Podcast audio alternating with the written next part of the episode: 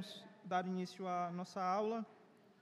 Hoje, quem dará aula sou eu, o presbítero Paulo me pediu para que eu desse essa aula. Vamos abrir o texto sagrado, no livro do Gênesis, capítulo 1, do versículo 31. Nós vamos fazer a leitura do versículo 31 do capítulo 1 até o capítulo de número 2, versículo de número. Versículo de número 4.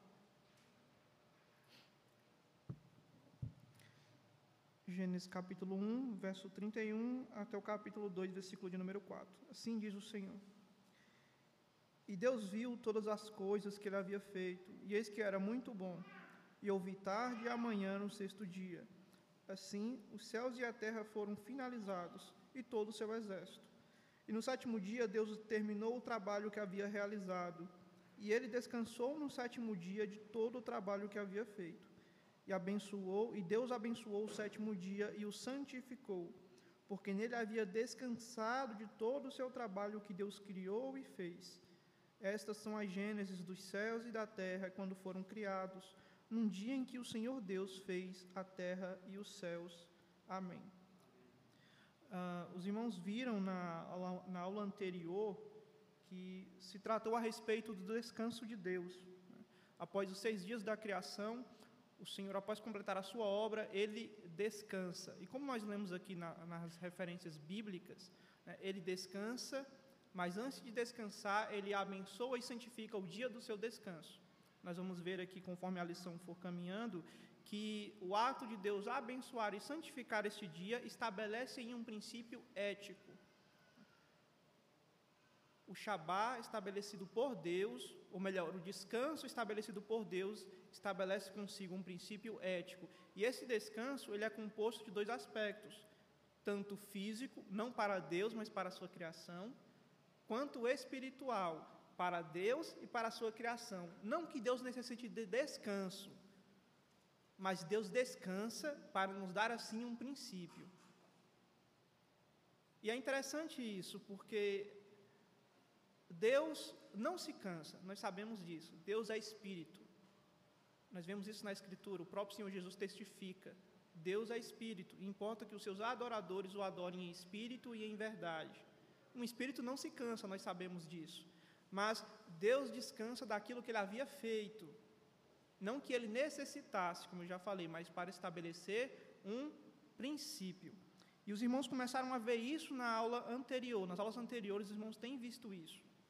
E aí, dando continuidade a essa temática do descanso, e pelo fato do Senhor descansar após a obra que ele fizera, como nós lemos bem aqui no texto, nós temos que destacar algumas particularidades do descanso. Descanso, os irmãos sabem, já foram ensinados aqui várias vezes, o descanso ah, não tem a ver com inatividade, nem muito menos com ociosidade. Quando, nós falamos, quando a Escritura fala em descanso, ela não está falando de ociosidade, de você estar ocioso. É tanto que Deus descansa, mas ele não fica ocioso. E nem poderia ficar, pois não há ociosidade em Deus. Mas é interessante isso, que ele descansa da obra que ele havia criado, os céus e a terra e tudo aquilo que o compõe, os seus exércitos, como diz a Escritura aqui.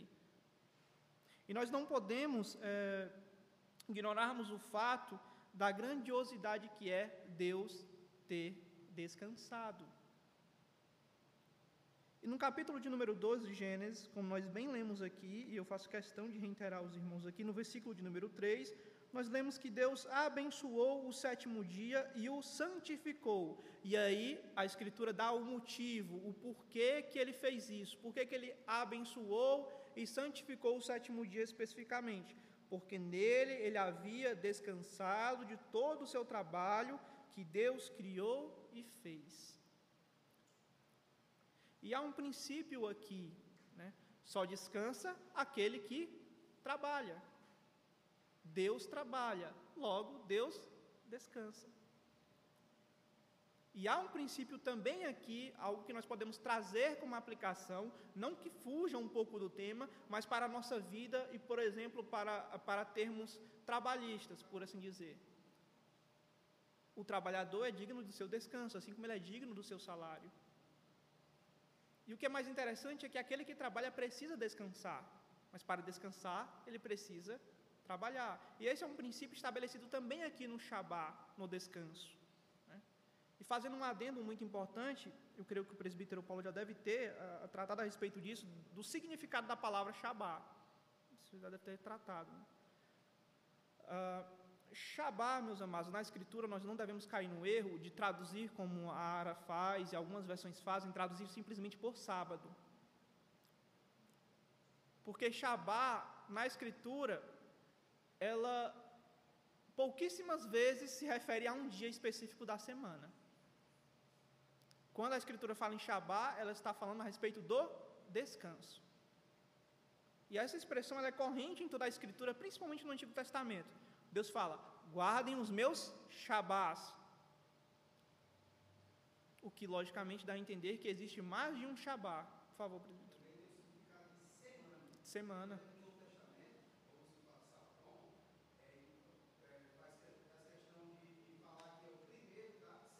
Primeiro da semana. Exato, é isso. Então, Shabat tem essa gama de significados. Então, quando alguém vier falar para vocês que Shabat significa sábado, não condiz com a realidade da própria Escritura. Até porque Shabat também eram as, as festas, haviam as festas chamadas sábado, Shabat.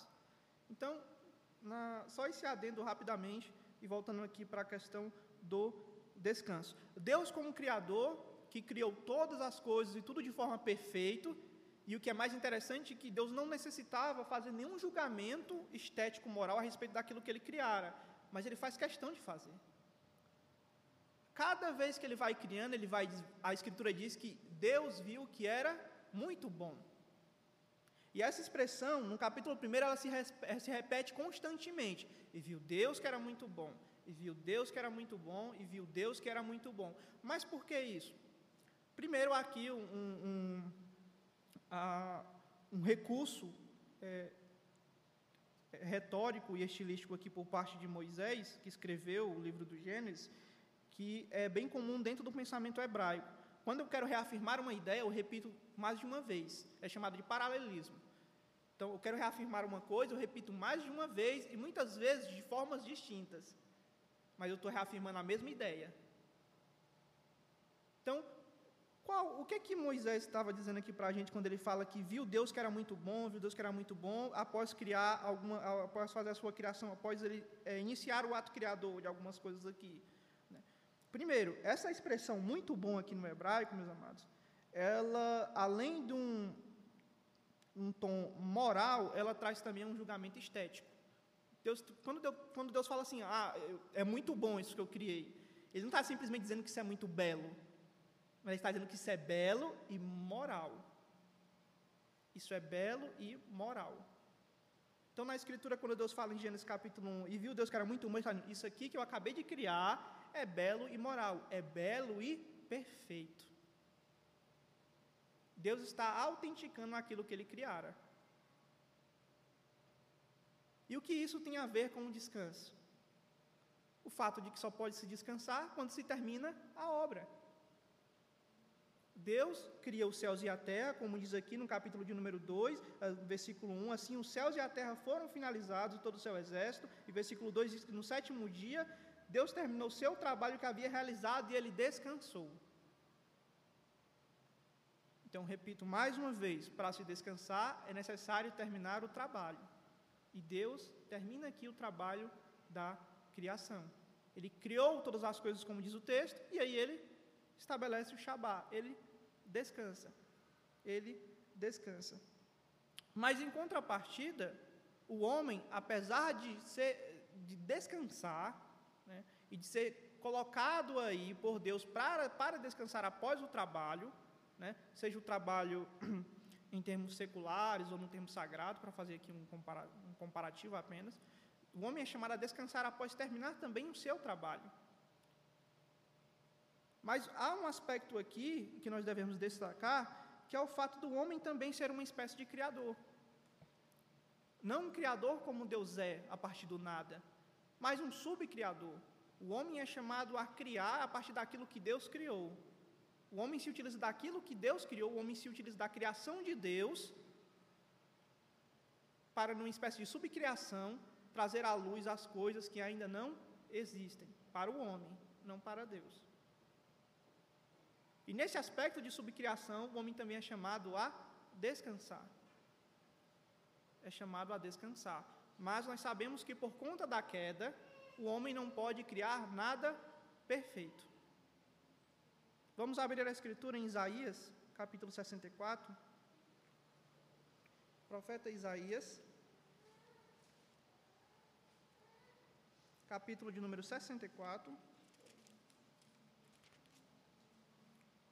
Versículo de número 6.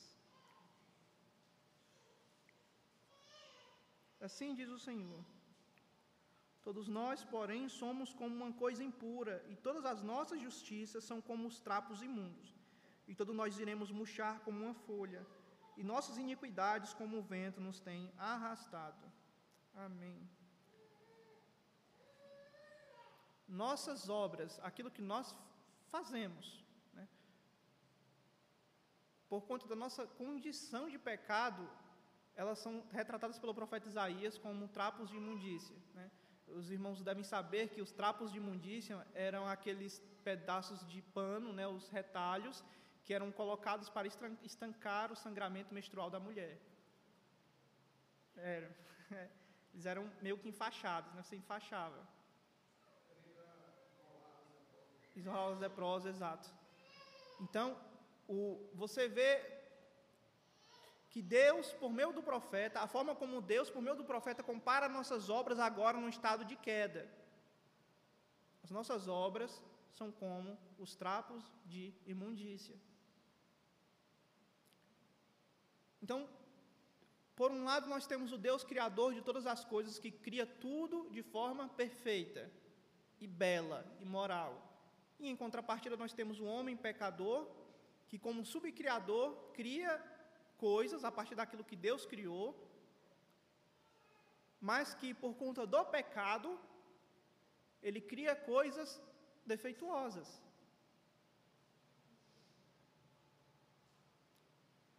Vamos trazer um pouquinho à luz do nosso contexto enquanto humanidade, século 20 e 21.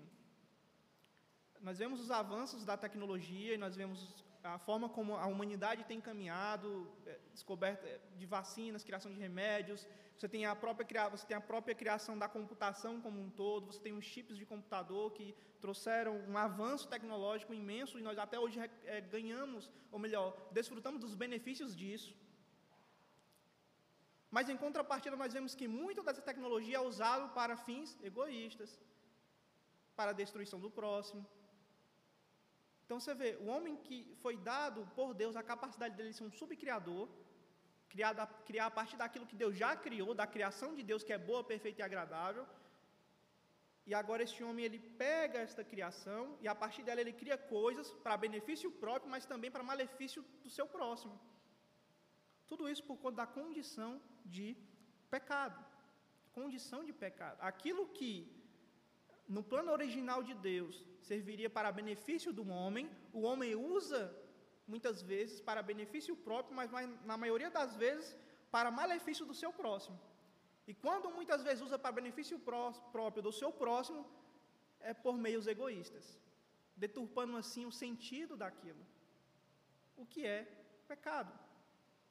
Que no final das contas é uma atitude pecaminosa. Então, Deus descansa Deus estabelece o descanso e ele obriga, porque isso aqui é um mandamento, ele obriga que o homem também descanse.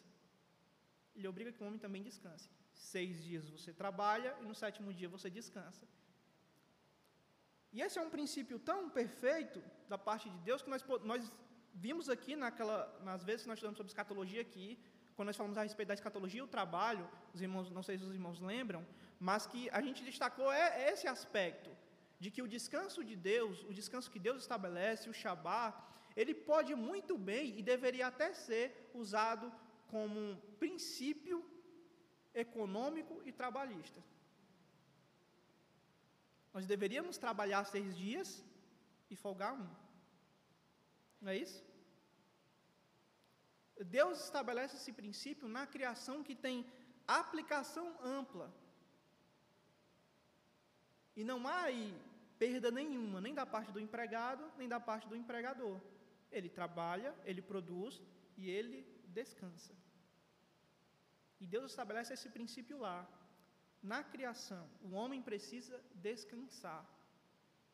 O homem precisa descansar. Mas esse é apenas o aspecto físico do Shabat. E nós destacamos aqui no começo da aula que há dois aspectos: o aspecto físico, que Deus dá ao homem, e o aspecto moral, que Ele também dá ao homem. Mas esse aspecto moral, ele se dá por meio da observância do quarto mandamento. E esse aspecto, esse aspecto espiritual, perdão, ele dá-se por meio da observância do quarto mandamento e ele aponta, ele tem um, um fio escatológico que aponta para o descanso que nos resta. O autor aos Hebreus vai dizer que nos resta um descanso. Nós já entramos nesse descanso, mas olha, mas ainda resta um descanso. Em Cristo nós já descansamos, mas o autor de Hebreus faz questão de dizer, olha, ainda resta um descanso. Ainda resta um descanso. Ainda a respeito do Shabá na antiga criação, nós temos também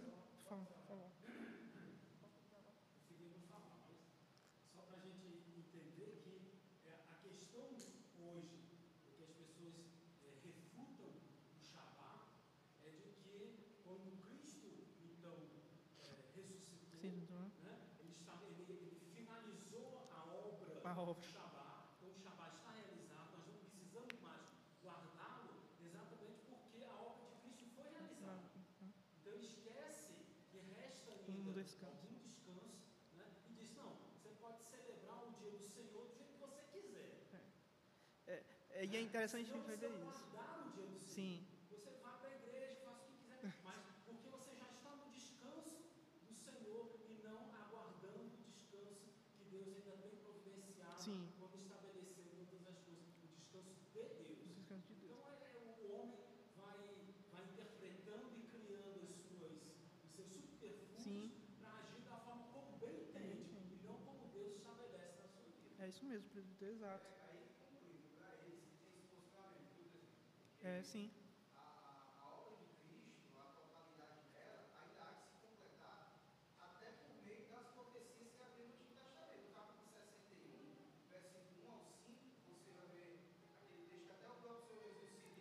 Ah, sim. Uhum. Sim. Sim, sim. Exato. Sim.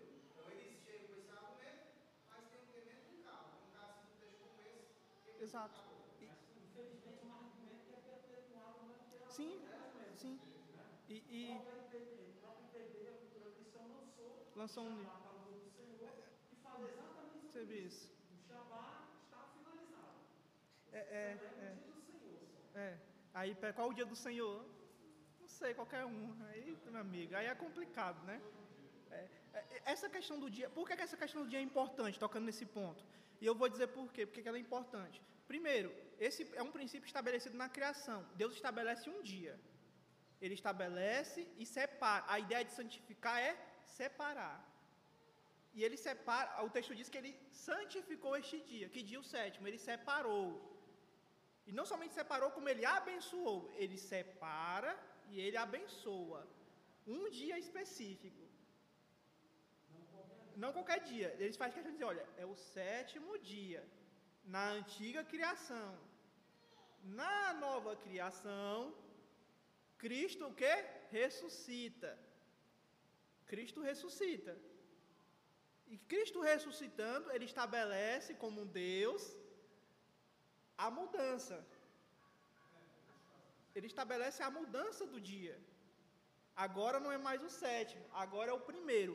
Agora eu pergunto: Cristo inventou do nada da cabeça dele que agora, em vez do sétimo, seria o primeiro? Não. Desde o Antigo Testamento, Deus está dizendo: olha, vai mudar. Vai mudar. É o primeiro dia que é o importante, é o primeiro dia. É só olharmos para as festas. Voltemos lá para a festa das primícias. Qual é o dia importante nas festas da primícia? Quando é o que tem um ajuntamento solene?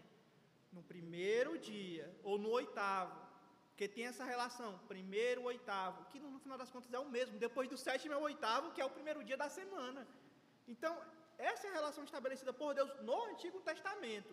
Deus está falando desde o Antigo Testamento. Vai mudar. O importante é o oitavo dia. O importante é o oitavo dia. Isso é tão verdadeiro que, ao atentarmos para os evangelhos e para o livro de Atos, nós vemos isso. Na vida e na morte, na ressurreição e na ascensão de Cristo, nós vemos o realizar das festas. Não é isso? Paulo vai dizer que Cristo é o quê? É as primícias daqueles que dormem. Ele ressuscitou por quê? Porque ele ressuscitou primeiro. E aí Paulo vai dizer também que nós somos um molho novo. O molho era oferecido quando? Na festa das primícias. No primeiro dia. E aí João e Apocalipse vai falar do quê? Do dia estava eu no dia do Senhor. Cristo morre quando? Ele ressuscita no domingo. Pentecoste, o Espírito desce quando? No domingo. No domingo. Para João, ele aparece no domingo. Será possível que Deus não está dizendo nada assim, é aleatório, assim, ah, tá aí, ó, aparece no domingo, mas não quer dizer nada, viu? Pode, continue guardando os sábados aí, é por isso que depois Paulo lá em Gálatas vai chamar a atenção dos crentes lá da Galácia para eles não eles não atentarem para essas coisas, estações, tudo, não é em referência ao dia. É em referência às festas que eles insistiam em guardar mesmo não sendo judeus. Lembra que tinha a seita dos judaizantes que estavam ali azucrinando um pessoal ensinando heresia? Ó, oh, você é Jesus Cristo, mas tem que circuncidar. É Jesus Cristo, mas tem que guardar as festas. É Jesus Cristo, mas tem que guardar a lei dietética. É isso que Paulo combate, não é o dia do Senhor em si. Porque senão Paulo estaria entrando em contradição, porque o mesmo Paulo vai usar esse argumento a respeito do dia nas suas cartas. O, problema, o grande problema não é ser sabatista ou não ser sabatista. É ser sabatariano ou não sabatariano. Nós não somos sabatistas, nós não somos no sétimo dia. Exato.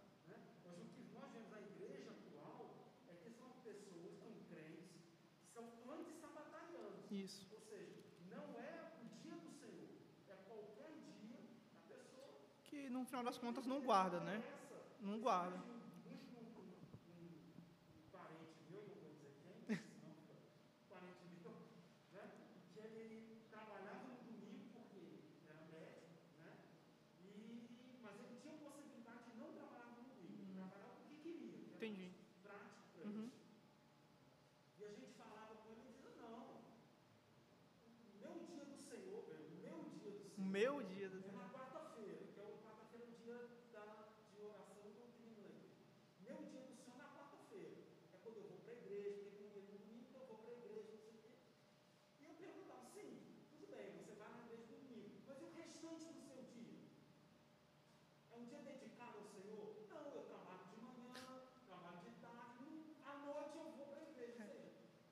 Ele ele tá é, é, ele estava certo. É o meu dia, o meu dia do Senhor, né? É o meu dia. É. é é. Sim. É. Infelizmente nós temos essa, essa ideia na cabeça, né? Ah, o dia do Senhor é o dia apenas de a igreja. Não, é um dia separado. Deus separou o dia. Ele santificou esse dia, ele abençoou esse dia. É por isso que nós frisamos tanto na guarda do dia do Senhor. Não é por farisaísmo, meu irmão. É pelo que ele aponta, é pelo seu significado.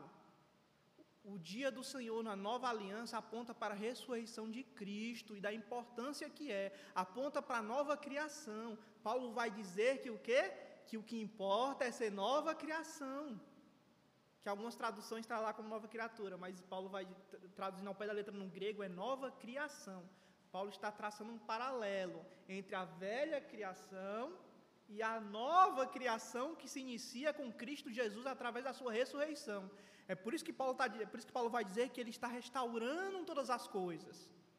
É nesse sentido. É por isso que o domingo é tão importante para a gente, porque a, foi num domingo que o Senhor ressuscitou, foi no domingo que ele começou a restaurar todas as coisas.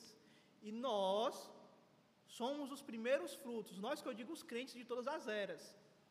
Assim como ele, nós somos os primeiros frutos. Que essa colheita vai se dar apenas no, último dia, na sua segunda vinda. Aí sim, vai ser a colheita final. Mas nós somos os frutos. Os crentes em todas as eras são os frutos desta colheita, desta grande festa das primícias. É isso que Paulo está dizendo lá na sua carta. Voltando aqui para o tema, após esse parêntese, então, o Shabat, ele tem sim esse aspecto físico, que Deus relega ao homem, mas também um aspecto espiritual que Deus é, preconiza ao sétimo dia da criação e que ele destina ao homem. Né? Mas Deus ele não fica na ociosidade, como nós já falamos aqui, ele continua trabalhando. Ele sustenta todas as coisas pelo seu poder. Vamos abrir a escritura no Salmo de número 66. Salmo de número 66 versículo de número 7.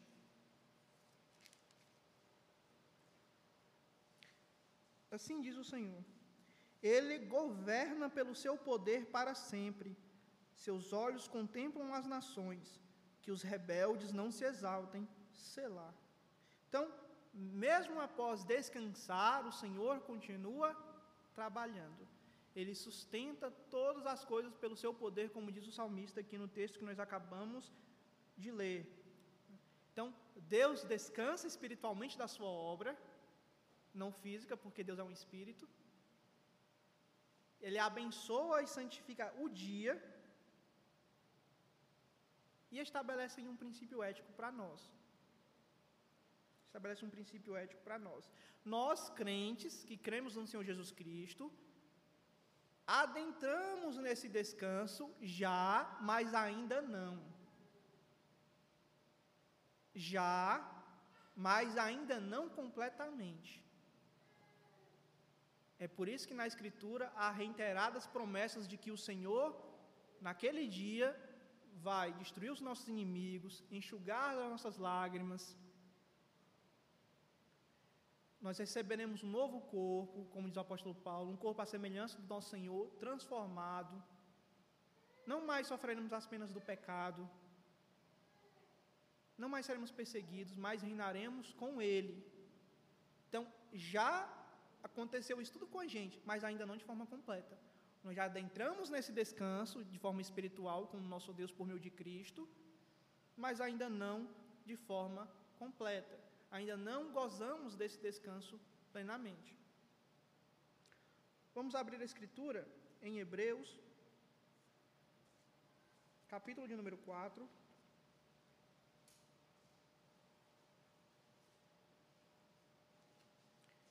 Hebreus 4. Vamos fazer a leitura do verso 1 ao verso de número 12.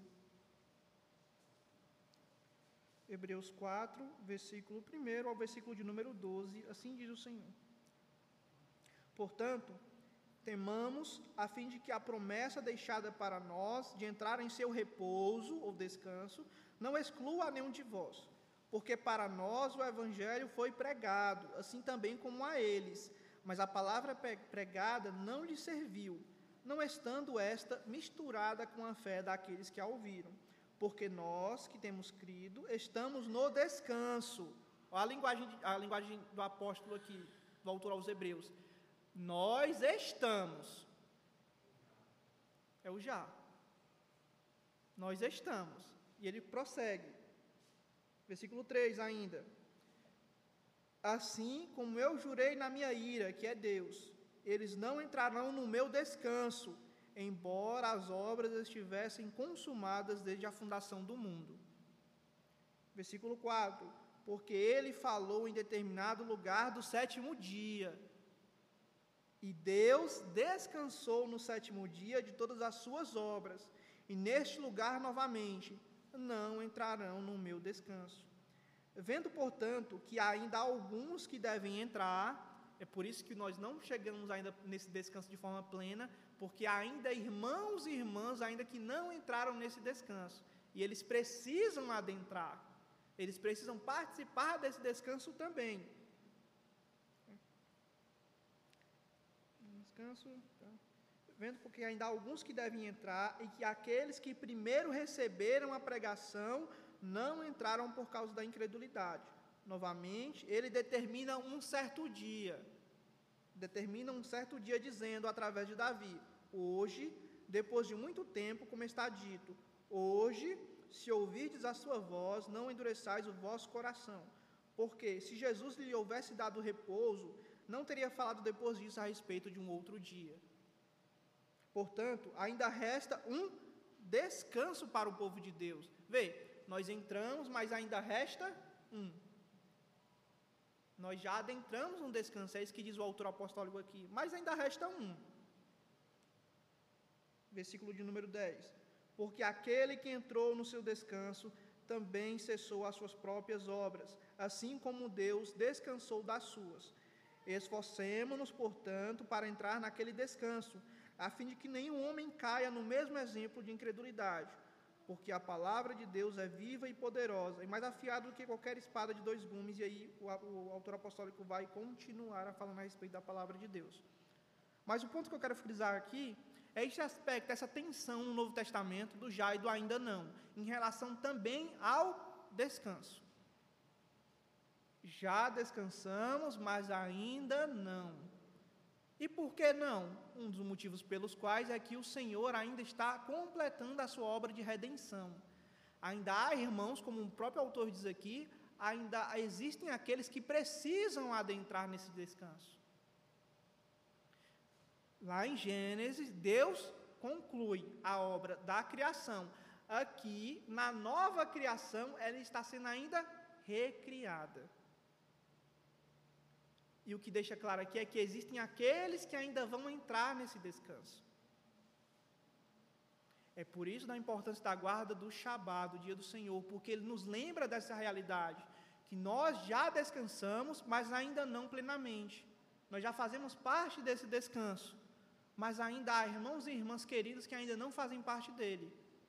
E quando eles fizerem, quando chegarem à sua conta, aí sim, nós adentraremos no pleno descanso do nosso Deus. Opa. Pode falar, irmão.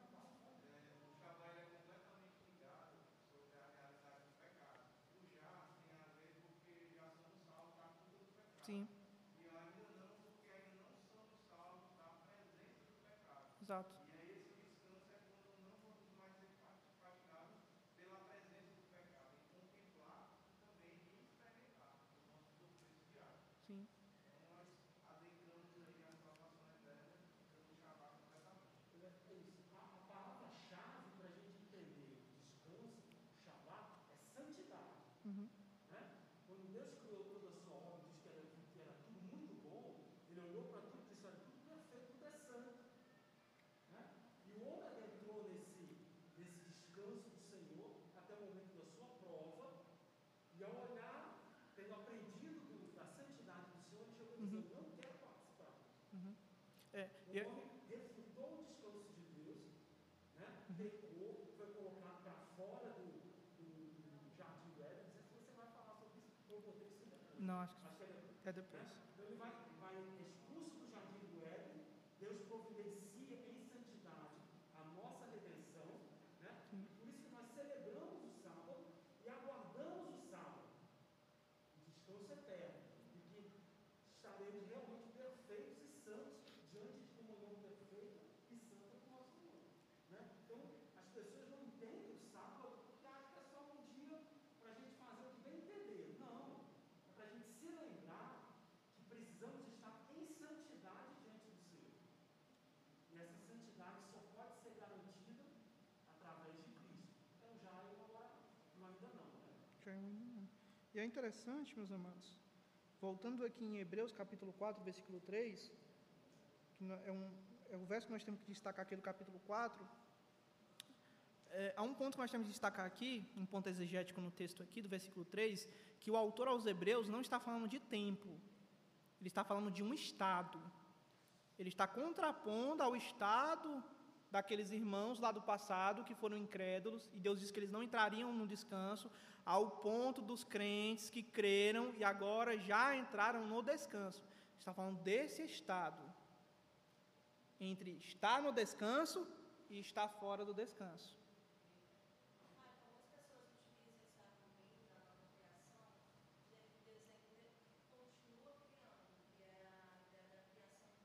Uhum.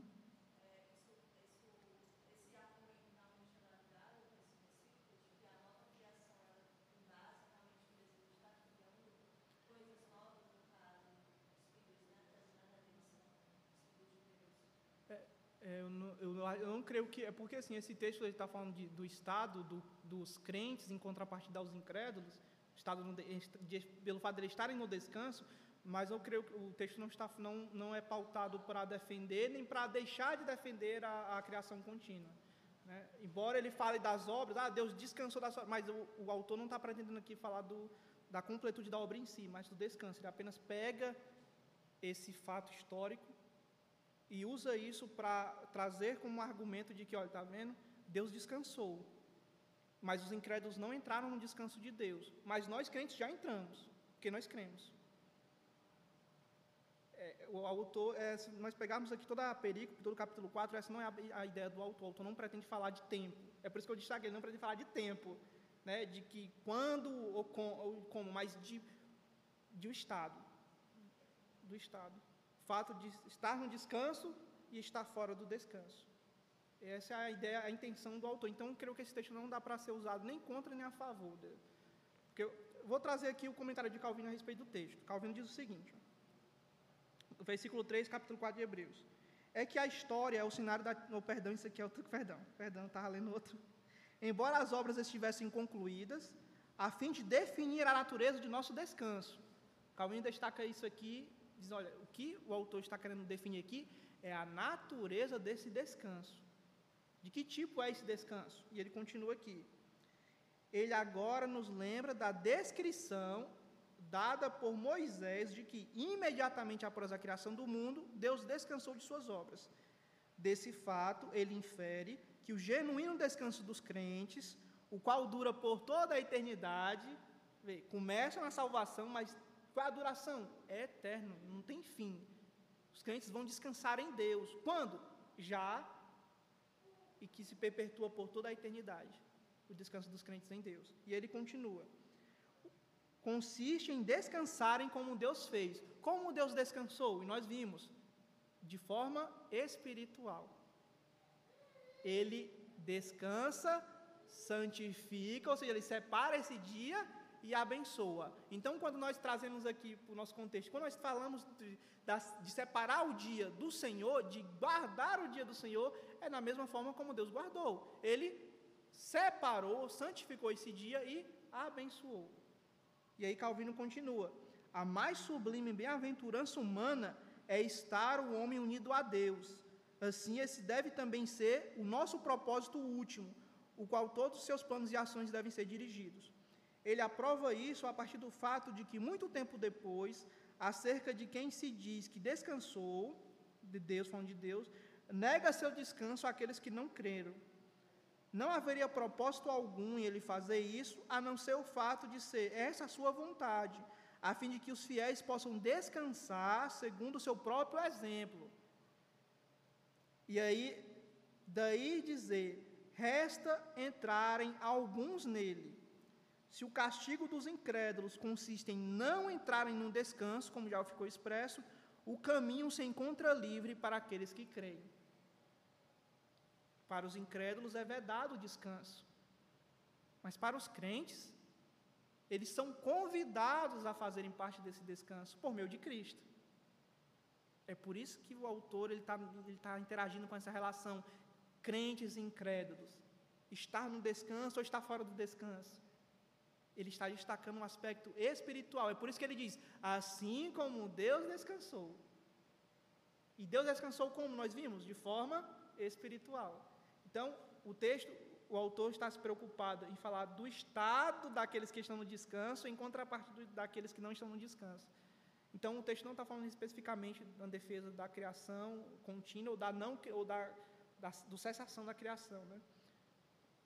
Mas nós não podemos nos enganar, Deus, em sua providência, continua dirigindo todas as coisas. Nós não podemos deixar isso de lado, isso é uma verdade bíblica. Deus, por meio da sua providência, Ele dirige e controla e governa todas as coisas. É como o Senhor Jesus diz: não cai um pardal, não cai um fio, nosso fio cabeças estão todos contados, não é isso que o Senhor diz no Novo Testamento? Não cai um pardal. E ele também diz: olha, se Deus se preocupa em investir a Eva que está aqui e a tarde é lançada no fogo, quanto mais vocês, homens de pequena fé. Tudo isso são os atos da providência de Deus. E o que é a providência de Deus? E aí, para trazer esse significado da providência, eu peço que os irmãos, quem tiver aí, né, abram o Catecismo Maior na pergunta de número 18. Como eu não tenho aqui o físico, mas eu tenho do aplicativo, eu vou abrir aqui e ler para os irmãos. Catecismo Maior, a pergunta e a resposta de número 18. Nós já estamos encaminhando para o fim, meus amados. Catecismo Maior de Westminster, a pergunta e a resposta 18 é a seguinte: Quais são as obras da providência de Deus? Resposta: As obras da providência de Deus são a sua muito santa, sábia e poderosa maneira de preservar e governar todas as suas criaturas e todas as suas ações para a sua própria glória. Então, Deus governa todas as coisas por meio da sua providência, mas qual o fim disso? Para que ele seja glorificado. Então ele controla, ele dirige, ele governa todas as coisas. E aí vai uma aplicação, e eu gosto dessas coisas. Vai uma aplicação. Por exemplo, na, no contexto que nós vivemos de Brasil, onde há um colapso né, entre os poderes, aqueles que acham que vão resolver as coisas por suas próprias forças. Ah, tem que, depor, tem que tirar fulano, tem que colocar cicrano, etc. Não quero nem entrar no mérito aqui. Tudo isso que acontece, meus amados, é Deus estar dirigindo todas as coisas para a sua glória. E nós, como crentes, deveríamos nos regozijar nisso. Ele está dirigindo todas as coisas para a sua glória, mas, está tudo um caos. Para a gente, sim mas Ele está dirigindo todas as coisas conforme Ele lhe apraz. E qual o fim disso? A glória de Deus. Os irmãos já devem ter ouvido aqui, ouvido, não aqui especificamente, mas em suas casas, uma música uh, do Estênio Márcio chamada Tapeceiro. E aí, quando ele, ele começa a música dizendo, o tapeceiro, grande artista, sabe o fim desde o começo. E aí nós temos que fazer essa ligação. É da providência de Deus que o autor está falando. Deus sabe o fim desde o começo. Qual o fim? A glória dele. E ele dirige tanto os fins como os meios para que ele seja glorificado lá no final. Então nós devemos descansar. Deus não abandonou a sua criação. Ele dirige e controla todas as coisas. Isso deveria ser um acalento ao nosso coração. Quando nós nos desesperarmos, devemos lembrar: Deus controla todas as coisas. Ah, mas eu estou passando por uma dificuldade, meu irmão. Deus está no controle. Isso não é jargão evangelical, não, isso é verdade, está na Escritura isso. Deus controla todas as coisas, mas por quê? Para a sua glória. Ele quer ser e ele vai ser glorificado em todas essas coisas. Todas as, então Deus continua a controlar todas as coisas. Né? E ainda nesse sentido da providência de Deus, que Deus governa todas as coisas, Ele governa também a história humana. Sempre governou e sempre há de governar a história humana. E aí eu quero fazer aqui um, um adendo aqui ao conceito de história. Importa para o cristão definir história? Importa. Eu vou lhe dizer por que importa. Se nós tivermos um conceito errôneo de história, nós, vamos, nós podemos cair nas mais ferrenhas heresias. Quer ver um exemplo? Tem cristão que diz de esquerda, né? Cristão de esquerda, né? Só que o conceito de história dentro do marxismo é que a história é circular, ela se repete numa luta eterna de classes. Só que a Bíblia não fala disso, nem da luta de classes, nem de um conceito de história circular. Como a Bíblia apresenta a história? tem um começo e tem um fim. Ou seja, a história é linear. Ela sempre está caminhando para frente. E Deus sempre está dirigindo todas essas coisas. Todas essas coisas. Então, o que é história para o crente? Como a história se dá? Ela se dá de forma linear. As coisas se sucedem. Elas têm um início e têm um fim. Elas têm um início e têm um fim. E a respeito do conceito de história, eu gostaria de trazer aqui. Sim. Já no conceito marxista, a história circular, Sim. é porque ou não há Deus nenhum, ou porque há um conflito entre Só conflito. bem e mal. Exato. Exato. E, e nessa questão do conflito, embora eles não acreditem em Deus, né, são ateus, daí o nome de materialismo histórico, ah, eles acreditam que, que há um, ele até fala, né, há um conflito de interesses. Quando você ouve alguém falando, não, tudo isso é um conflito de interesse, é marxista.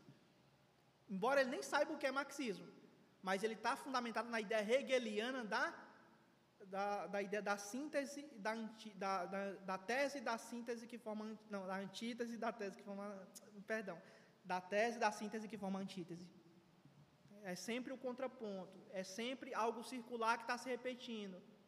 A luta, e aí do caos, como dizia o próprio Hegel, do caos é que virá a era dourada. E daí o nome comunismo. Né? Tiram isso lá de Hegel fazendo esse adendo aqui, voltando aqui para o nosso estudo, gostaria de fazer uma citação do livro Cristo e a História, do autor Gordon Clark, onde ele faz uma citação muito pertinente, inclusive recorrendo aos símbolos de fé. É muito interessante o que ele fala aqui. Ele fala o seguinte: a história é o cenário da atividade de Deus. Esses versículos, e ele vai citar uma série de versículos, inclusive Atos, é, os versículos em que Deus mostra a sua providência no controle de todas as coisas, esses versículos, em conjunto com muitas outras passagens, podem resumir com precisão as palavras do breve catecismo, pergunta de número 7, que vai falar também a respeito das obras da providência e dos decretos eternos de Deus. né, Onde ele diz o seguinte: Deus predestinou tudo o que acontece. Pergunta 7 do, do breve catecismo de Westminster. A história corre estritamente de acordo com o decreto eterno de Deus. Ele planejou isso. Ele vê o fim no início. E os meios que ele usa não são usados em vão. Eles devem realizar o que agrada a Deus. E eles prosperarão naquilo que Deus os enviar. O controle perfeito de Deus sobre a história é uma doutrina particular apreciada pelos presbiterianos. Isso é uma doutrina essencial do calvinismo. Na Confissão de Fé de Westminster, ele se apresenta sob o título do Eterno Decreto de Deus. Em termos semelhantes ao breve catecismo, a confissão começa com a sentença: Desde toda a eternidade, Deus, pelo seu muito sábio santo conselho, da sua própria vontade, ordenou livre e inalteravelmente tudo o que acontece. Capítulo 3, parágrafo 1 da Confissão de Fé. Mas, popularmente, essa doutrina é conhecida como nome de predestinação e permeia todo o sistema calvinista.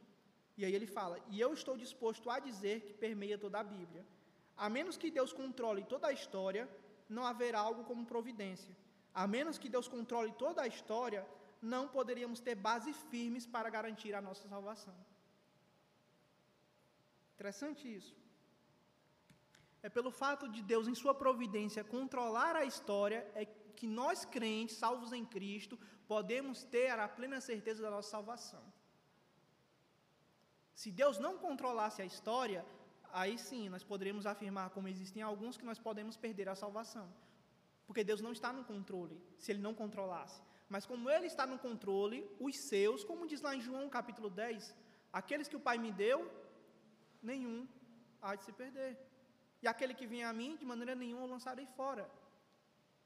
Por quê? Porque Ele é soberano. Ele, em Sua providência, controla todas as coisas. E embora muitas vezes, em meio à incredulidade do nosso coração, pareça que não, ao olhar para a nossa realidade, devemos sempre ter isso em mente. Deus controla todas as coisas para a sua glória. Por favor, Deus.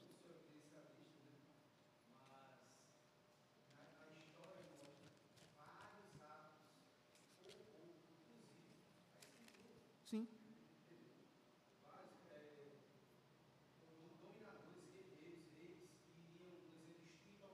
Sim. Sim.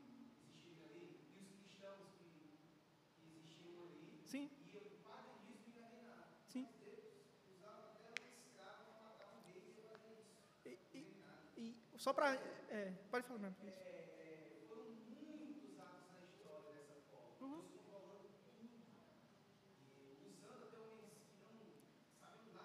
Sim. E, e o que a profecia do profeta, né? Reis e rainhas serão as suas amas, né? É a profecia do profeta Isaías, que se cumpre na história, ao longo da história. E, e para nós finalizarmos aqui, porque a hora já está bem avançada, gostaria de fazer um adendo aqui, a respeito do que o presbítero falou no tema da providência acerca da história humana, né? Que é a história de Deus, né? É, é interessante nesse conceito de preservação, que, por exemplo, nós sabemos que a reforma ela se dá no século XVI. Mas antes, no século XV, XIV, XIII, teve a pré-reforma. E se eu falar para os irmãos que no século V, VI e VII também houve pré-reformadores? Nós, é porque nós, nós, nós é, falhamos em estudar a história da igreja nesse sentido. Mas teve grupos dentro da própria igreja romana, no ápice da sua corrupção, que defenderam coisas somente a Escritura. A Eucaristia não, não é transubstancial. Cristo está presente espiritualmente na ceia. Olha, isso é coisa de calvinista, século XVI, lá no século VI e VII. Temos os irmãos valdenses, que defenderam esses pontos. Temos, temos muitas outras dentro da própria igreja romana. Pessoas que defenderam e defenderam isso abertamente cantões inteiros impregnados pela doutrina que seria séculos depois conhecida como doutrina reformada. Deus nunca abandonou a sua igreja. Mesmo nas mais densas trevas, Deus está cuidando do seu povo e ele faz isso por meio da sua providência. Então, por mais que os tempos sejam escuros, sombrios, complicados, perigosos para nós crentes, nós devemos ter em mente uma verdade que deve consolar o nosso coração. Deus controla todas as coisas. Amém? Vamos orar? Bendito Deus Santo e Eterno Pai, nós em Cristo Jesus te louvamos e engrandecemos o teu nome, pois sabemos que tu és um Deus soberano, um Deus que controla todas as coisas para a tua glória. O Senhor nos deste o teu Filho, ó Deus, que entrou no tempo, se encarnou, se fez uma pequena, uma pequena criança, viveu, morreu e ressuscitou e está à tua destra, de onde há de vir para reinar os vivos e os mortos. Nós sabemos também, ó Pai, que nada acontece por acaso, que o Senhor dirige tudo, toda a história humana para a tua glória. Sabemos que o Senhor tem cuidado do seu povo e há de cuidar até o último dia. Ó Deus, obrigado por adentrarmos no teu descanso, ainda que não de forma plena, mas ainda assim resta-nos um outro descanso. Esse descanso no qual o Senhor enxugará toda lágrima, onde não haverá mais perseguição, onde nós poderemos te adorar e ver e conhecer o Senhor como o Senhor é. Obrigado por também a dádiva, Senhor. Em nome de Cristo Jesus, nos leva-nos para casa em paz e segurança. Livra-nos, ó Pai, de profanarmos o teu santo dia, hoje que nós entendemos o significado belíssimo deste dia.